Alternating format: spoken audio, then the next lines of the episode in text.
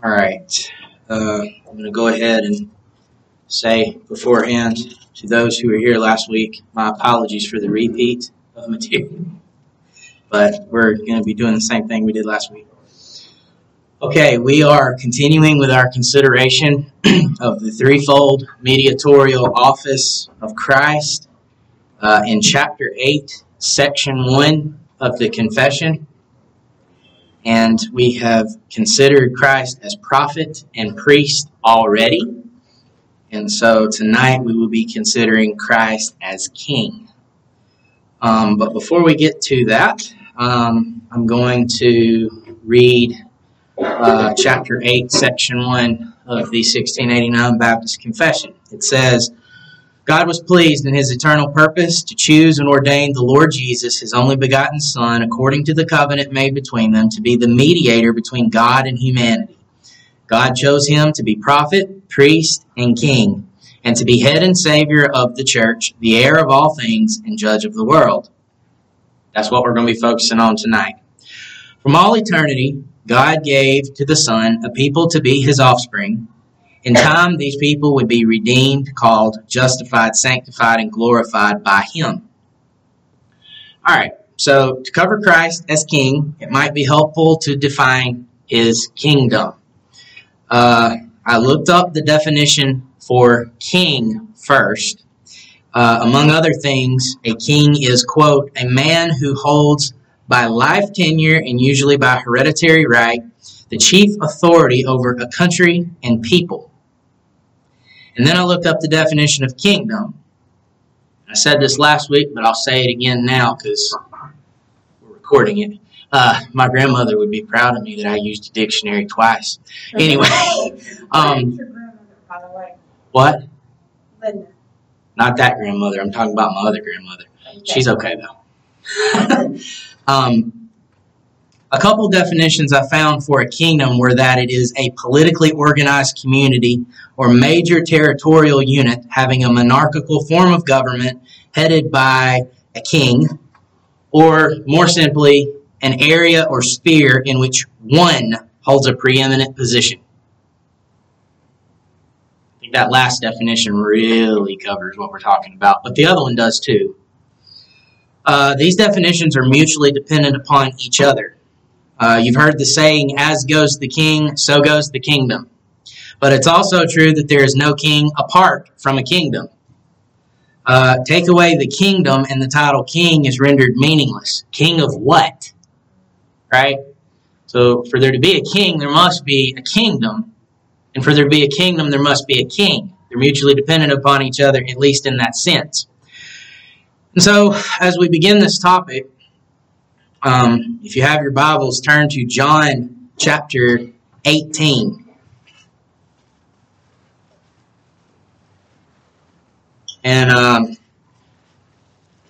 here we read of an important conversation between Pilate uh, and our Lord in the lead up to his death. So we're going to be looking at John chapter 18, and it'll be verses 33 through 40.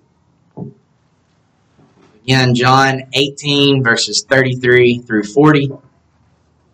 Um, I'm going to go ahead and tell you this too. Um, if you want to go ahead and get ahead of the game and have your finger on the next passage, um, after this, I'm going to be going to Matthew 21. Okay, if you just if you want to get ahead of it, you don't have to. Um, anyway, all right. So I'm going to read the passage in John 18 first, though. Uh, so picking up in verse 33, it says, So Pilate entered his headquarters again and called Jesus and said to him, Are you the king of the Jews? Jesus answered, Do you say this of your own accord, or did others say it to you about me? Pilate answered, Am I a Jew? Your own nation and the chief priests have delivered you over to me. What have you done? Jesus answered, My kingdom is not of this world. If my kingdom were of this world, my servants would have been fighting that I might not be delivered over to the Jews. But my kingdom is not from the world. Then Pilate said to him, So you are a king. Jesus answered, You say that I am a king. For this purpose I was born, and for this purpose I have come into the world, to bear witness to the truth. Everyone who is of the truth listens to my voice. Pilate said to him, What is truth? After he had said this, he went back outside to the Jews and told them, I find no guilt in him. But you have a custom that I should release one man for you at the Passover. So do you want me to release to you the king of the Jews? They cried out again, Not this man, but Barabbas. Now, Barabbas was a robber, or probably more correctly, an insurrectionist. All right, so there are a lot of things recorded that Jesus said about his kingdom in that passage we just read. So, first, he begins by confirming he is a king simply by talking about his kingdom. Uh, only kings have kingdoms, right? So, for him to have a kingdom, he must, by logical deduction, be a king. And this was not lost on Pontius Pilate as he responded to Christ, So you are a king. As soon as uh, Christ finishes that first um, uh, opportunity for him to speak. So then, next, Jesus does not refer to himself as the king of the Jews, which is what Pilate originally asked. So notice that. Rather, he says his kingdom is not from this world, meaning this fallen world system, because if it was, his servants would be fighting to rescue him from his then present circumstances. Christ's kingdom is not from this world, it is from heaven. That is not to say that Jesus was not the rightful king of the Jews. Recall that he is the greater son of David and rightful heir to David's throne. Okay? Less than a week before this conversation between Pilate and Jesus, uh, Jesus said to the chief priests and elders and Pharisees of the Jews that the kingdom of God would be taken away from them and given to others. And that's where I want to move to Matthew 21 for just a moment. Hold your spot in John 18. We're coming back to it. But I just want to briefly read uh, at least that portion of that conversation. So, Matthew 21, verses 42 through 46. So, this is Jesus speaking to those who were soon to uh, deliver him up for crucifixion. He says, Jesus said to them, have you never read the scriptures? The stone that the builders rejected has become the cornerstone. This was the Lord's doing, and it is marvelous in our eyes. Therefore, I tell you, Jews, the kingdom of God will be taken away from you and given to a people producing its fruits. Okay, so what we can see from there so far, the kingdom that Jesus uh, uh, presides over is not, in the, in the human earthly sense, it is not the kingdom of the Jews. Okay? Now we can make the argument that it is a kingdom of true Jews, and it has Jews that are physical Jews in it. Um, so this is not a license for some kind of anti Semitism nonsense, but nevertheless, this is not an earthly, oh, he's reigning over that piece of land in the Middle East and the people that live there. That's not what's going on. Uh, but anyway, I stopped in the middle of the passage. And the one who falls on this stone will be broken to pieces, and when it falls on anyone, it will crush him. When the chief priests and the Pharisees heard his parables, they perceived that he was speaking about them. And although they were seeking to arrest him, they feared the crowds because they held him to be a prophet. Okay, so another thing to uh, notice here in this passage. Um, Jesus says that if his uh, kingdom was of this world, that his servants would be fighting to deliver him from the Jews. He says, uh, If my kingdom were of this world, my servants would have been fighting that I might not be delivered over to the Jews.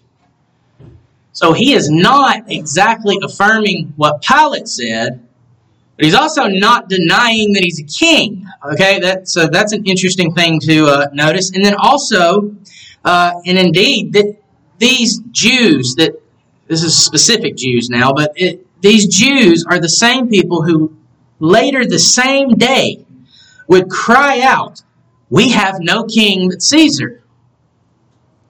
Um, and that's in John nineteen fifteen. If you want to look at the reference. Bear in mind, Caesar, we, we often refer to the government as Caesar because of the way that it's referenced in the New Testament, and I think that's appropriate, that's fine. But recall, they're talking about actual Caesar, not just that's a term for government. They're actually talking about Caesar. And remember, Caesar is somebody who claims deity for himself. So think about what was said there. It's not just, well, we are loyal to the head of state. No, what they said was we reject the true God in favor of this false God who has given us prominence. Okay? That's why they wanted to, uh, well, it's one reason. It's not the only reason. It's one reason they wanted to deliver Jesus over for death because they felt like he was going to mess this up for them. Um, they were propped up by the Roman state. That, so really, their loyalty lied there. That they spoke the truth on that one. Um, they had no king but Caesar. And then finally, Jesus said the reason he came into the world was to bear witness to the truth, and those of the truth listen to him. So this gives us an idea as to the identity of the citizens of the kingdom of Christ. Um, this is also going to be the same group of people that Jesus referenced uh, back in the Matthew passage that it'll be taken away from you and given to those.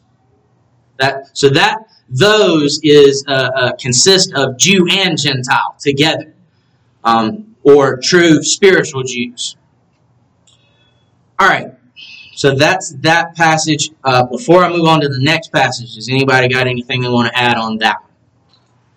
The next passage is Matthew 28, by the way.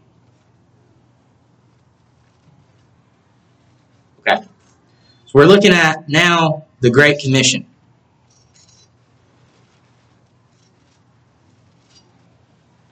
Matthew 28, 18 through 20. Matthew 28, uh, verses 18 through 20. All right, so Jesus has risen from the dead in this passage. All right, now we're first passage we're talking about the lead up to the crucifixion. This is after, and he is risen.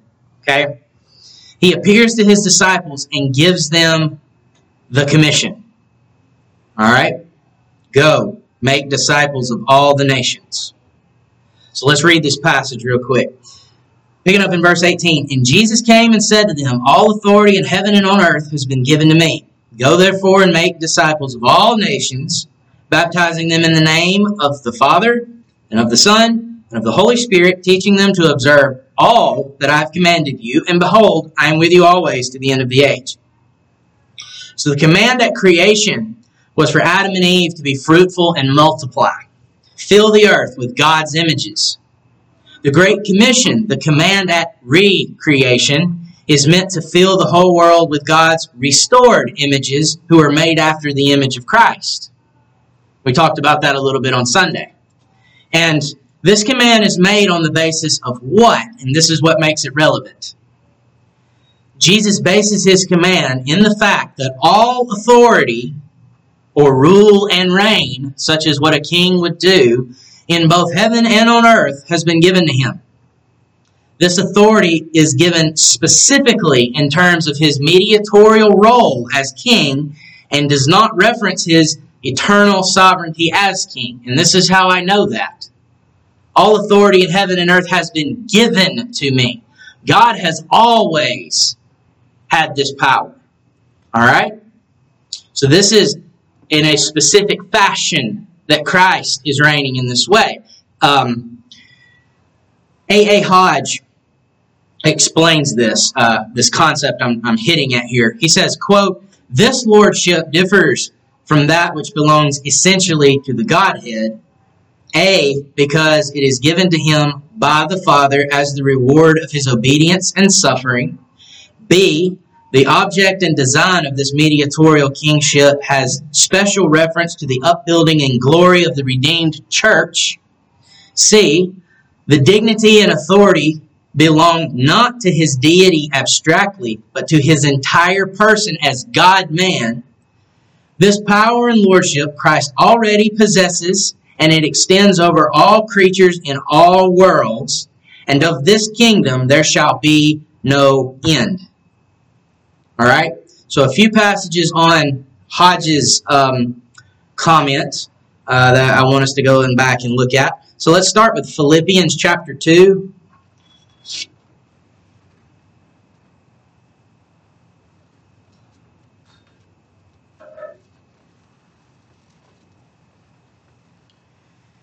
Uh, this will be verses uh, 6 through 11. So this one is in reference to um, this lordship being given to Christ by the Father as the reward of his obedience and suffering. Okay? That this is a proof text for that. So Philippians chapter 2, verses 6 through 11. Actually, I'm going to back up because that's in the middle of a sentence. Let's start with verse 5 through 11.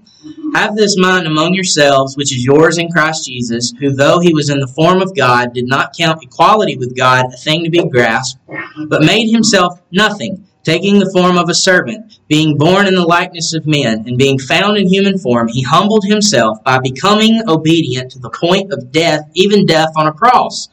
Therefore, God has highly exalted him and bestowed on him the name that is above every name, so that at the name of Jesus every knee should bow in heaven and on earth and under the earth. Seeing that consistency there with what we read in the um, Great Commission. And every tongue confess that Jesus Christ is Lord to the glory of God the Father. All right. Um, another uh, proof text that I want us to look at Jeremiah 23, verse 5.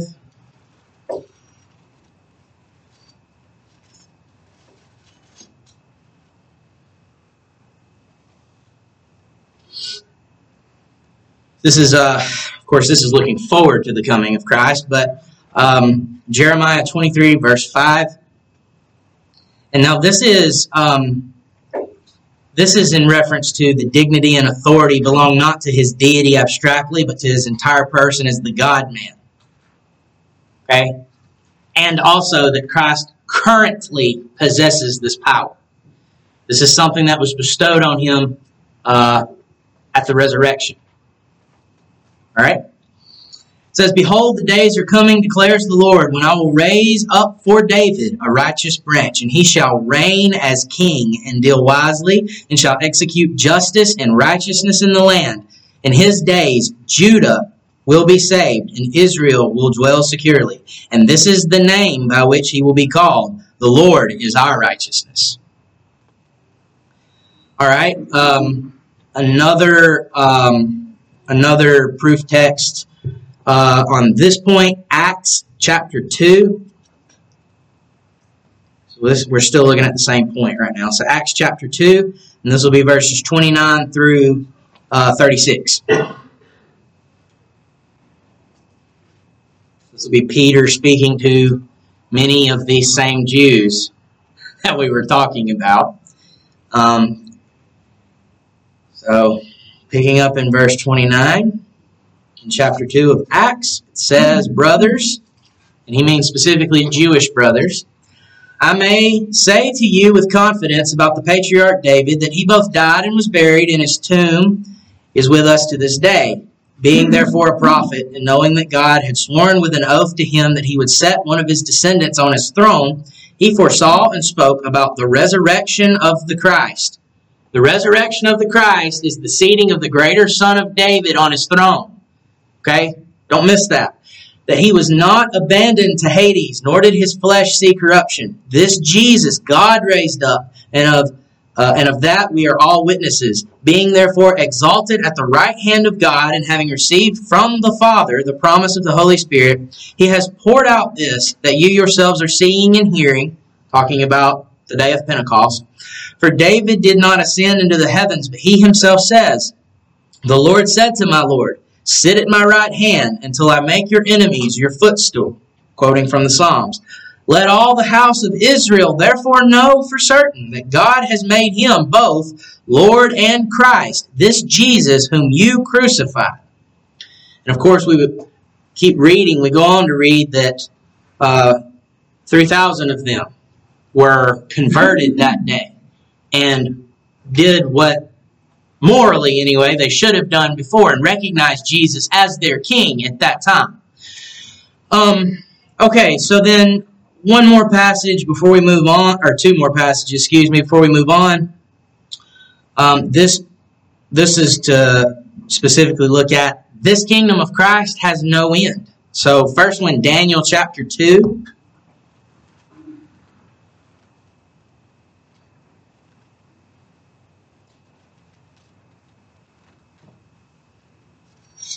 Could read of this entire dream uh, for Nebuchadnezzar.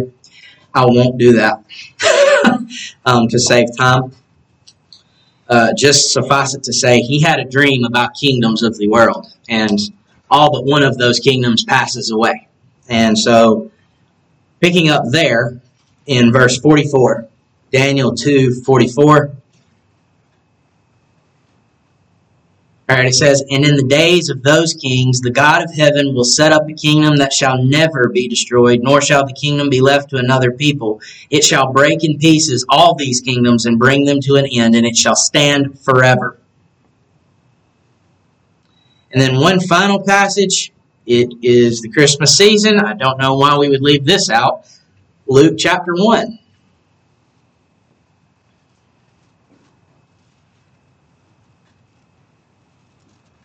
Verses 32 and 33. So, uh, Gabriel has appeared to Mary to announce to her what is about to occur that the Son of God is going to be put into her womb. Uh, she's going to be a virgin who is going to conceive in this way, um, and she is going to give birth to the Son of God. and so, in the midst of this announcement to her, Gabriel says these words he will be great and will be called the Son of the Most High, and the Lord God will give to him the throne of his father David. Will give. See, at that time it was future. And he will reign over the house of Jacob forever, and of his kingdom there will be no end. So this is an eternal kingship. All right. Louis Berkhof similarly states that, quote, as the second person in the Holy Trinity, the eternal Son, Christ, naturally shares the dominion of God over all his creatures. His throne is established in the heavens, and his kingdom ruleth over all. Psalm 103:19. This kingly uh, or this kingship differs from the mediatorial kingship of Christ, which is a conferred and economical kingship exercised by Christ not merely in his divine nature, but as theanthropos, the God man. The latter is not a kingship that was Christ by original right, but one with which he is invested. He does not uh, pertain, or excuse me, it does not pertain to a new realm, one that was not already under his control as Son of God, for such a realm can nowhere be found. It is rather, to speak in the words of Dick, his original kingship invested with a new form, wearing a new aspect, administered for a new end. In general, we may define the mediatorial kingship of Christ as his official power to rule all things in heaven and on earth for the glory of God and for the execution of God's purpose of salvation. We must distinguish, however, between the regnum gratia and the regnum potentate Tia. I can never say that word right, guys. Okay. um, I'll explain the Latin terms in a minute. Don't worry about that right now. So let me repeat the, that last part because, again, it defines what is being discussed in the confession here. Okay? He said, in general, we may define the mediatorial kingship of Christ as his official it has it, it has some officiality to it, has official power to rule all things in heaven and on earth for the glory of God and for the execution of God's purpose of salvation.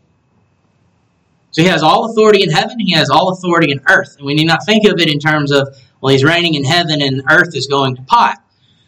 Jesus is Lord of earth too. Okay?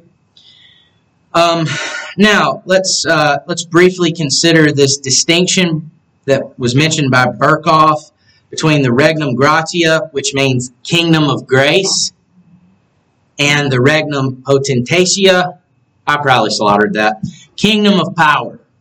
Okay, so the kingdom of grace and the kingdom of power. All right? Okay, so first, the kingdom of grace. This refers to Christ as, quote, the head and savior of the church. And that language came from the confession, which took it from Scripture. So this is also covering the next part of the confession. So this refers to Christ as the head and Savior of the church. Uh, it refers to the spiritual kingdom of Christ. God in Christ saves and elect people for himself. He calls them out of the kingdom of darkness and into the kingdom of Christ. The Greek word translated as church is ecclesia. This Greek word is a combination of two other Greek words, ek, which means out, and kaleo, which means to call. Thus, the word literally means the called out ones or the called out assembly. All right? So let's look at, um, on this point, Colossians chapter 1.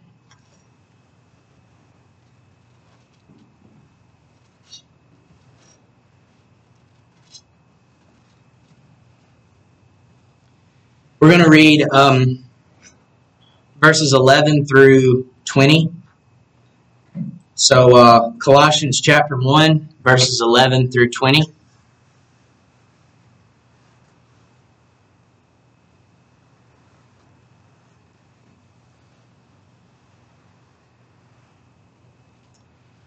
All right, uh, picking up in verse 11, it says, May you be strengthened with all power according to his glorious might, for all endurance and patience with joy, giving thanks to the Father who has qualified you to share in the inheritance of the saints in light. He has delivered us from the domain of darkness, the kingdom of darkness, and transferred us to the kingdom of his beloved Son, out of the kingdom of darkness into the kingdom of light, in whom we have redemption, the forgiveness of sins. He is the image of the invisible God, the firstborn of all creation.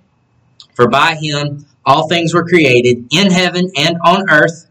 This is looking at him as deity. Okay, so this was this is the uh, kingship that he has by right um, originally. So, for by him all things were created in heaven and on earth, visible and invisible, whether thrones or dominions or rulers or authorities, all things were created through him and for him. And he is before all things, and in him all things hold together. And he is the head of the body, the church. Okay, there you go. He is the beginning, the firstborn from the dead, that in everything he might be preeminent. For in him all the fullness of God was pleased to dwell, and through him to reconcile to himself all things, whether on earth or in heaven, making peace by the blood of his cross. So that second part, the reconciling all things to himself, that required his incarnation. So that's this second type of kingship, his mediatorial kingship that we're talking about. So you see both in this passage. All right. Um, Geerhardus Vos writes, quote, the church is a form which the kingdom assumes in result of the new stage upon which the messiahship of Jesus enters with his death and resurrection. So far as uh, extent of membership is concerned, Jesus plainly leads us to identify the invisible church and the kingdom. It is impossible to be in the one without being in the other. We have our Lord's explicit declaration in John 3, uh, 3 and 5, which we'll go to in a minute, to the effect that nothing less than the new birth can enable a man to see the kingdom or enter into it. The kingdom, therefore, as truly as the invisible church is constituted by the regenerate, the regenerate alone experience in themselves its power, cultivate its righteousness, enjoy its blessings. End quote. So let's turn to that passage in John 3, just to read what he's talking about there. Uh, I'm actually going to read more than he quoted. I'm going to read John 3, verses 1 through 8. Um, just to give us the context for the other two verses that he was talking about. so, John 3, um, verses 1 through 8.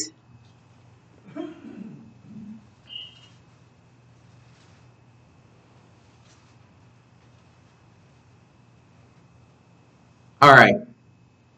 It says, Now there was a man of the Pharisees named Nicodemus, a ruler of the Jews. This man came to Jesus by night and said to him, Rabbi, we know that you are a teacher come from God, for no one can do these signs that you do unless God is with him. Jesus answered him, Truly, truly, I say to you, unless one is born again, he cannot see the kingdom of God. Nicodemus said to him, How can a man be born when he is old? Can he enter a second time into his mother's womb and be born? Jesus answered, Truly, truly, I say to you, unless one is born of water and the Spirit, he cannot enter the kingdom of God. That which is born of the flesh is flesh, and that which is born of the Spirit is spirit. So we see that this is a, uh, at least in this sense, this is a spiritual reign. Okay? Um, do not marvel that I said to you, you must be born again. The wind blows where it wishes, and you hear its sound, but you do not know where it comes from or where it goes. So it is with everyone who is born of the Spirit. So that is the kingdom of grace. That is specifically referring to the invisible, uh, universal that we confess every Sunday church. That's what that's referring to. That is the spiritual reign of Christ in the hearts of his elect people. Okay? Before I move on to the kingdom of power, does uh, anybody have anything they want to add to any of that?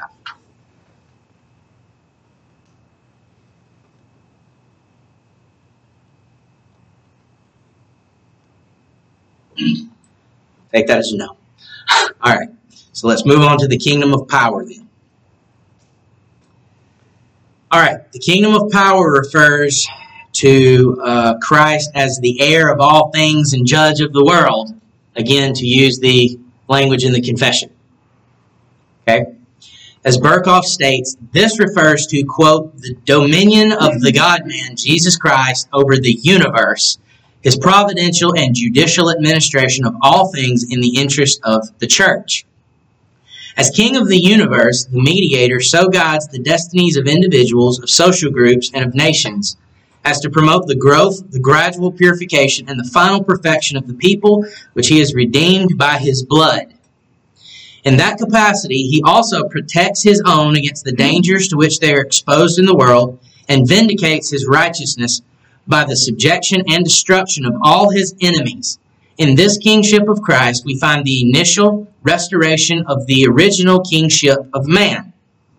Read into that the restoration of the image of God. The idea that Christ now rules the destinies of individuals and nations in the interest of his blood bought church is a far more comforting thought than the notion that he is now a refugee on the throne of heaven. End quote. So this is the idea that not only is he king of the church, he's also king of everything outside of the church. Okay? Um, and he sovereignly guides all of that stuff outside of the church for the good of his church. Think Romans 8 28. He works all things for the good of those who love him, those who are called according to his purpose. We talked about his purpose that there would be uh, that Christ would be the firstborn among many brothers, that the image of God would be restored in his elect people. Again, Christ has been given all authority in heaven and on earth. All authority. We need to be careful to understand that this aspect of the kingly office uh, for Christ is broader than the church. It certainly includes the church and it works for the good of the church but it is broader than the church. His kingly sovereignty extends over the whole cosmos.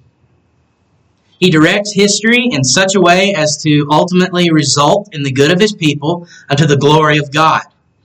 The, uh, this type of authority extends to all spheres of human sovereignty. Okay? And most of the time, Reformed people will say there's three spheres of sovereignty I think we should say four. So here are the four spheres of sovereignty according to Jonathan. Um, we've got individual, that's the one that's added. Individual, family, church, state. And it also extends to authority over all the laws of nature and time and space. In other words, Christ is sovereign over all aspects of the created order. If you can conceive of it, He's sovereign over it. As Abraham Kuyper famously said, there is not a square inch in the whole domain of our human existence over which Christ, who is sovereign over all, does not cry, Mine. Dr. Joseph Boot of the Ezra Institute explains quote, what the Bible understands by the kingdom of God is the rule and reign, in particular, of the Lord Jesus Christ, who is king, he is the king of a kingdom. He is sovereign over that kingdom. He gives law within the context of his kingdom, and that kingdom is, biblically speaking, cosmic. It's over all of creation. Everything is being brought into subjection. That's what Paul makes clear in Ephesians 1, which we, again, talked about Sunday, in Colossians, which we just read, the book of Hebrews uh, makes crystal clear that all things are being brought into subjection to King Jesus. So the kingdom of God is wherever Christ is ruling and reigning. All right, so on this point, uh, I've got actually several passages I want us to go through on this point, and then I guess we'll be done. Uh, let's go to Psalm chapter 2. Let's start there.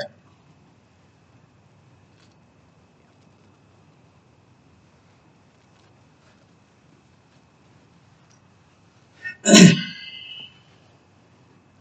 said this last week, but most of you weren't here to hear me say it, so I'll say it now. Um, I think this is a really good passage to revisit over and over again uh, as we are in a, at least in our nation, we're in a time where uh, we are increasingly and with increasing speed uh, as a nation rebelling against the king. Okay? Um, I can tell you, I remember uh, when the Obergefell decision came down, which is the one that said that uh, gay mar- uh, gay marriage is a thing. Okay, um, it's not, but that's what the decision said anyway. Um, I, my mind immediately went to this song, and so uh, now that the Senate has put that into uh, law, not just case law, but it's actually in the code now, or after our dear leader, president, signs it, um, let's revisit it and see. Uh, it says, Why do the nations rage and the peoples plot in vain? The kings of the earth set themselves, and the rulers take counsel together against the Lord and against his anointed saying, Let us burst their bonds apart and cast away their cords from us. Does that not describe our situation? He who sits in the heavens laughs. This is why it's comforting to me. He who sits in the heavens laughs, and the Lord holds them in derision. Then he will speak to them in his wrath and terrify them in his fury, saying, As for me, I have set my king on Zion, my holy hill. I will tell of the decree. Kings make decrees. The Lord said to me, You are my son. Today I have begotten you. Ask of me, and I will make the nations your heritage, and the ends of the earth your possession, if that wasn't clear enough. You shall break them with a rod of iron and dash them in pieces like a potter's vessel. Now, therefore, O kings, be wise, be warned, O rulers of the earth. Serve the Lord with fear. Okay, you, now back in our context, Caesar, serve the Lord with fear and rejoice with trembling. Kiss the Son, lest he be angry and you, Caesar, perish in the way. For his wrath is quickly kindled. Blessed are all who take refuge in him. We're the ones taking refuge in him. How comforting, right? But anyway, that obviously speaks to the kingship of Christ because the logical question is will he fail to ask of the Father for the nations, for his inheritance? Of course not. Um, so this was quoted in the passage in Acts earlier, what we're going to go to now, but we'll actually read the psalm that was being quoted from. Psalm 110. I might be wrong, but I really I want to say that uh, Psalm 110 1 is the most quoted Old Testament scripture in the New Testament, if I remember correctly. Uh, yeah, I think so. So, other, in other words, it's pretty important, okay? So, Psalm 110, I'm going to read the entire psalm, but that was just true of verse 1.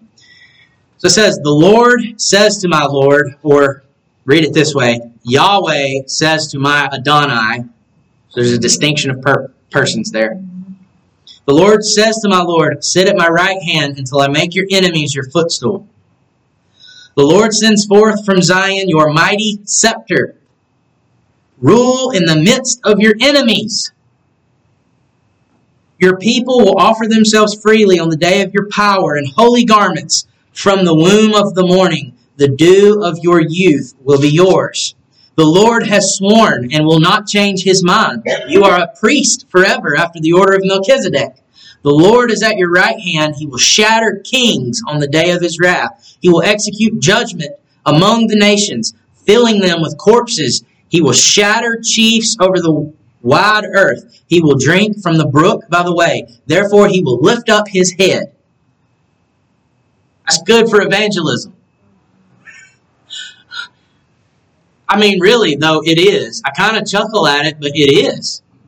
Um, the gospel is the good news to some really bad news. It's in response to something. They need to know they are under the judgment of a holy God, and this is the only way out. Um, okay, we're going to take these two passages together because they're basically the same passage in different places. There are some minor differences. Go to Isaiah chapter 2. And then if you want to go to Micah chapter 4, these basically say the same thing. Uh, we're going to start in Isaiah chapter 2, though. Isaiah 2, verses 1 through 5.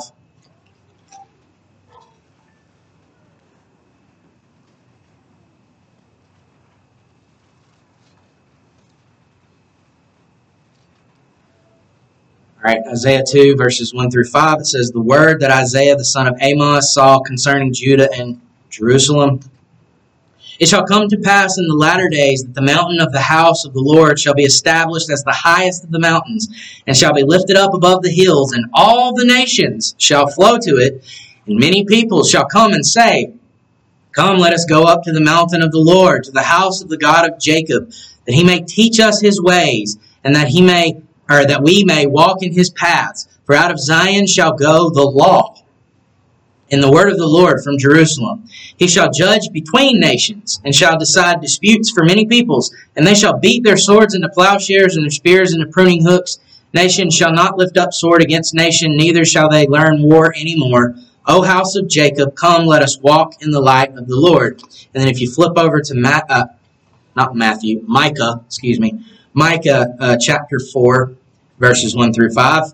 Very similarly, it says, It shall come to pass in the latter days that the mountain of the house of the Lord shall be established as the highest of the mountains, and it shall be lifted up above the hills, and peoples shall flow to it.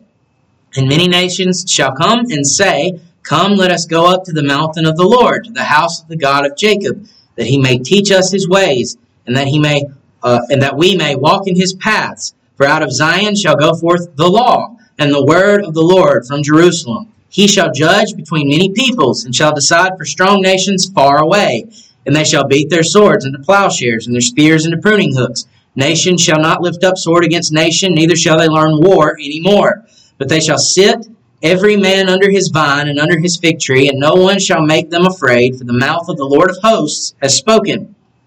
Again, remember, hosts is armies or military force, okay? For all the peoples walk, each in the name of its God, but we will walk in the name of the Lord our God forever and ever.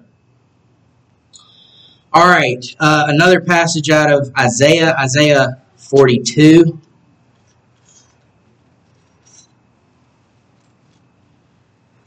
Uh, verses 1 through 9.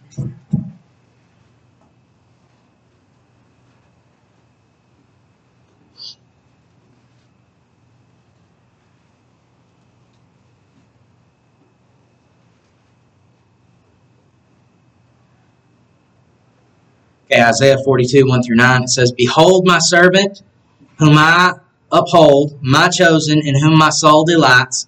I have put my spirit upon him. There's the Trinity. Uh, he will bring forth justice to the nations. He will not cry aloud or lift up his voice or make it heard in the street. A bruised reed he will not break, and a faintly burning wick he will not quench. He will faithfully bring forth justice He will not grow faint or be discouraged till he has established justice in the earth, and the coastlands wait for his law. Okay, the coastlands would be those outside of Israel. Okay, this is a reference to Gentiles, the coastland parties. Thus, says God, the Lord, who created the heavens and stretched them out, who spread out the earth and what comes from it, who gives breath to the people on it and spirit to those who walk in it. I am the Lord. I have called you in righteousness. I will take you by the hand and keep you. I will give you as a covenant for the people, a light for the nations, to open the eyes that are blind, to bring out the prisoners from the dungeon, from the prison, those who sit in darkness. I am the Lord. That is my name. My glory I give to no other, nor my praise to carved idols. Behold, the former things have come to pass, and new things I now declare. Before they spring forth, I tell you of them. All right. Uh, let's go to Daniel chapter 7.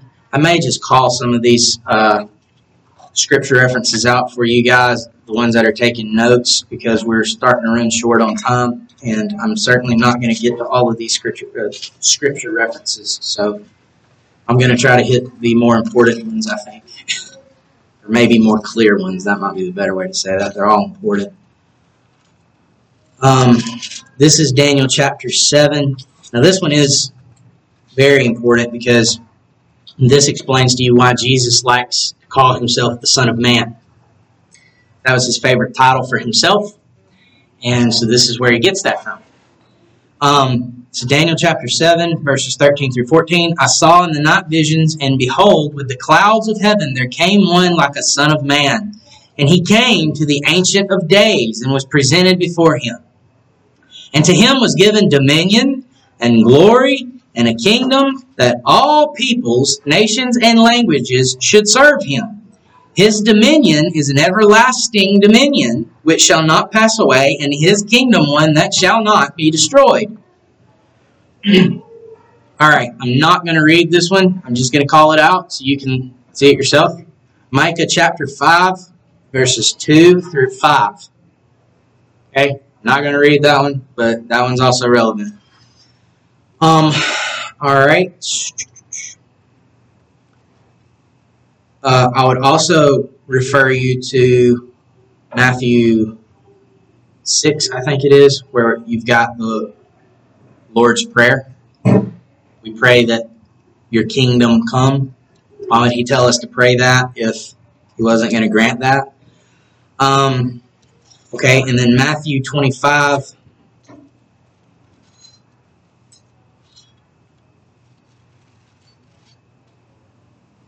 I'm not going to read this one either because of how long it is. Matthew 25, verses 31 through 46 is another one.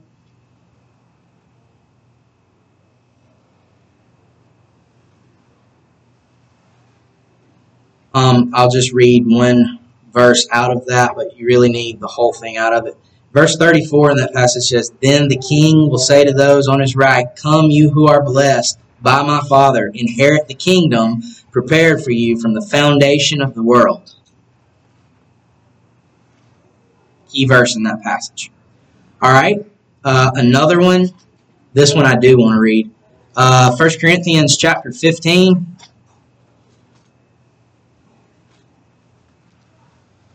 verses 20 through uh, 28. It says, But in fact, Christ has been raised from the dead, the first fruits of those who have fallen asleep.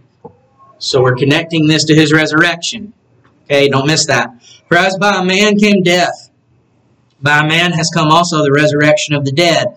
For as in Adam all die, so also in Christ shall all be made alive but each in his own order. Christ the first fruits, then at his coming those who belong to Christ. Then comes the end when he delivers the kingdom to God, which means he had the kingdom in his hand to deliver to God, right?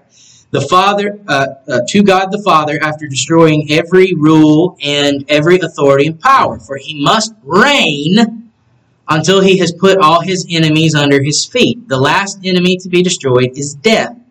For God has put all things in subjection under his feet, but when it says all things are put in subjection, it is plain that he is accepted who put all things in subjection under him.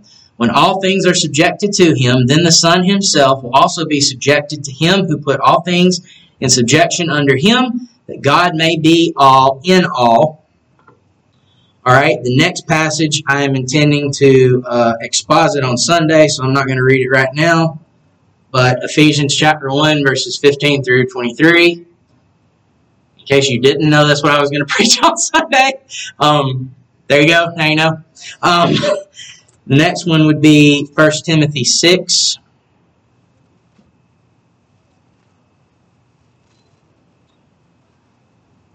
First Timothy, uh, First Timothy 6, 13 through 16. When you come, bring the cloak. No, that's second. Excuse me. That's second Timothy. Wrong chapter. First Timothy um, 6 in verses 13 through 16. I charge you in the presence of God who gives life to all things and of Christ Jesus who in his testimony before Pontius Pilate made the good confession to keep the commandment unstained and free from reproach until the appearing of our Lord Jesus Christ, which he will display at the proper time. He who is the blessed and only sovereign, the King of kings, and the Lord of lords, who alone has immortality, who dwells in an unapproachable light, whom no one has ever seen or can see. To him be honor and eternal dominion. Amen. Um, and then this will be the last one I read. I'm going to reference some more for you. Uh, but Hebrews chapter 1, verses 1 through 4. This is the this is what was being alluded to by Joseph Boot in that quote that I used. This is what he was talking about. So Ephesians chapter 1, uh, verses 1 through 4. Hebrews, yes. Hebrew, yeah, Hebrews. Hebrews chapter 1, verses 1 through 4. Long ago, at many times and in many ways, God spoke to our fathers by the prophets, but in these last days, He has spoken to us by His Son, whom He appointed the heir of all things, through whom also He created the world. He is the radiance of the glory of God and the exact imprint of His nature, and He upholds the universe by the word of His power. After making purification for sins, He sat down at the right hand of the Majesty on high having become as much superior to angels as the name he has inherited is more excellent than theirs. And then the rest of the chapter goes on to show how he is superior to angels and even ascribes deity to him. You can use that on your Jehovah's Witness acquaintances.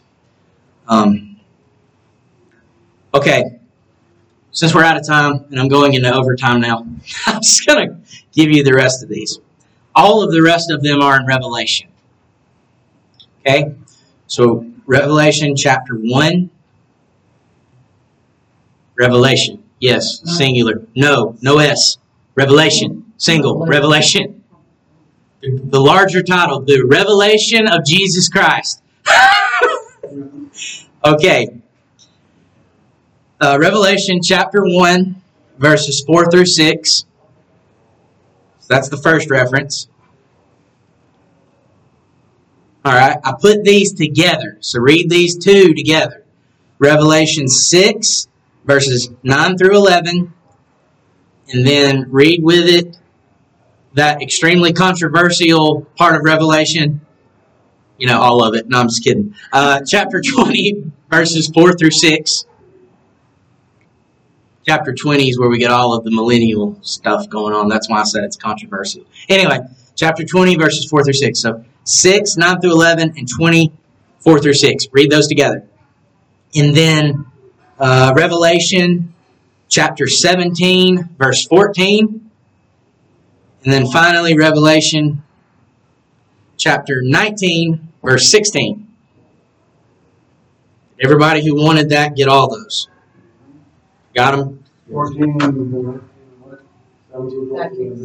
It was 17, 14, and then 19, 16. Yeah. Just wanted to at least give those to you, even if I don't read them. That way you can go do it, uh, read it for yourself. All right, uh, that's all the scripture references. Does anybody have anything else we need to discuss on that topic? So, um, Christ is Lord over all. All right, let's pray. Father in heaven above, we come to you in the name of our Lord Jesus Christ. We are grateful that He has taken on the office of mediator between God and man. We are thankful for what we've talked about tonight as um, that portion of his office as mediator, as our king, and not just king of the church, but king over all. Um, it is very comforting, and we're thankful for that, that we can know that our Lord and Savior is sovereign even over every little thing that causes us suffering. So help us to live in that uh, peace and that comfort even when we have troubling times, uh, even when we see um, the world around us devolve into chaos because they refuse to recognize uh, His Lordship. Lord, uh, help us to obey our King and confront that sort of evil. Um, not that we war uh, uh, against it physically, but rather that we war against it uh, in a spiritual sense. And Lord, we pray that as part of that, you would help us to share the gospel with our loved ones and to live consistently with it before them, and that they would be saved. We pray all this in Jesus' name.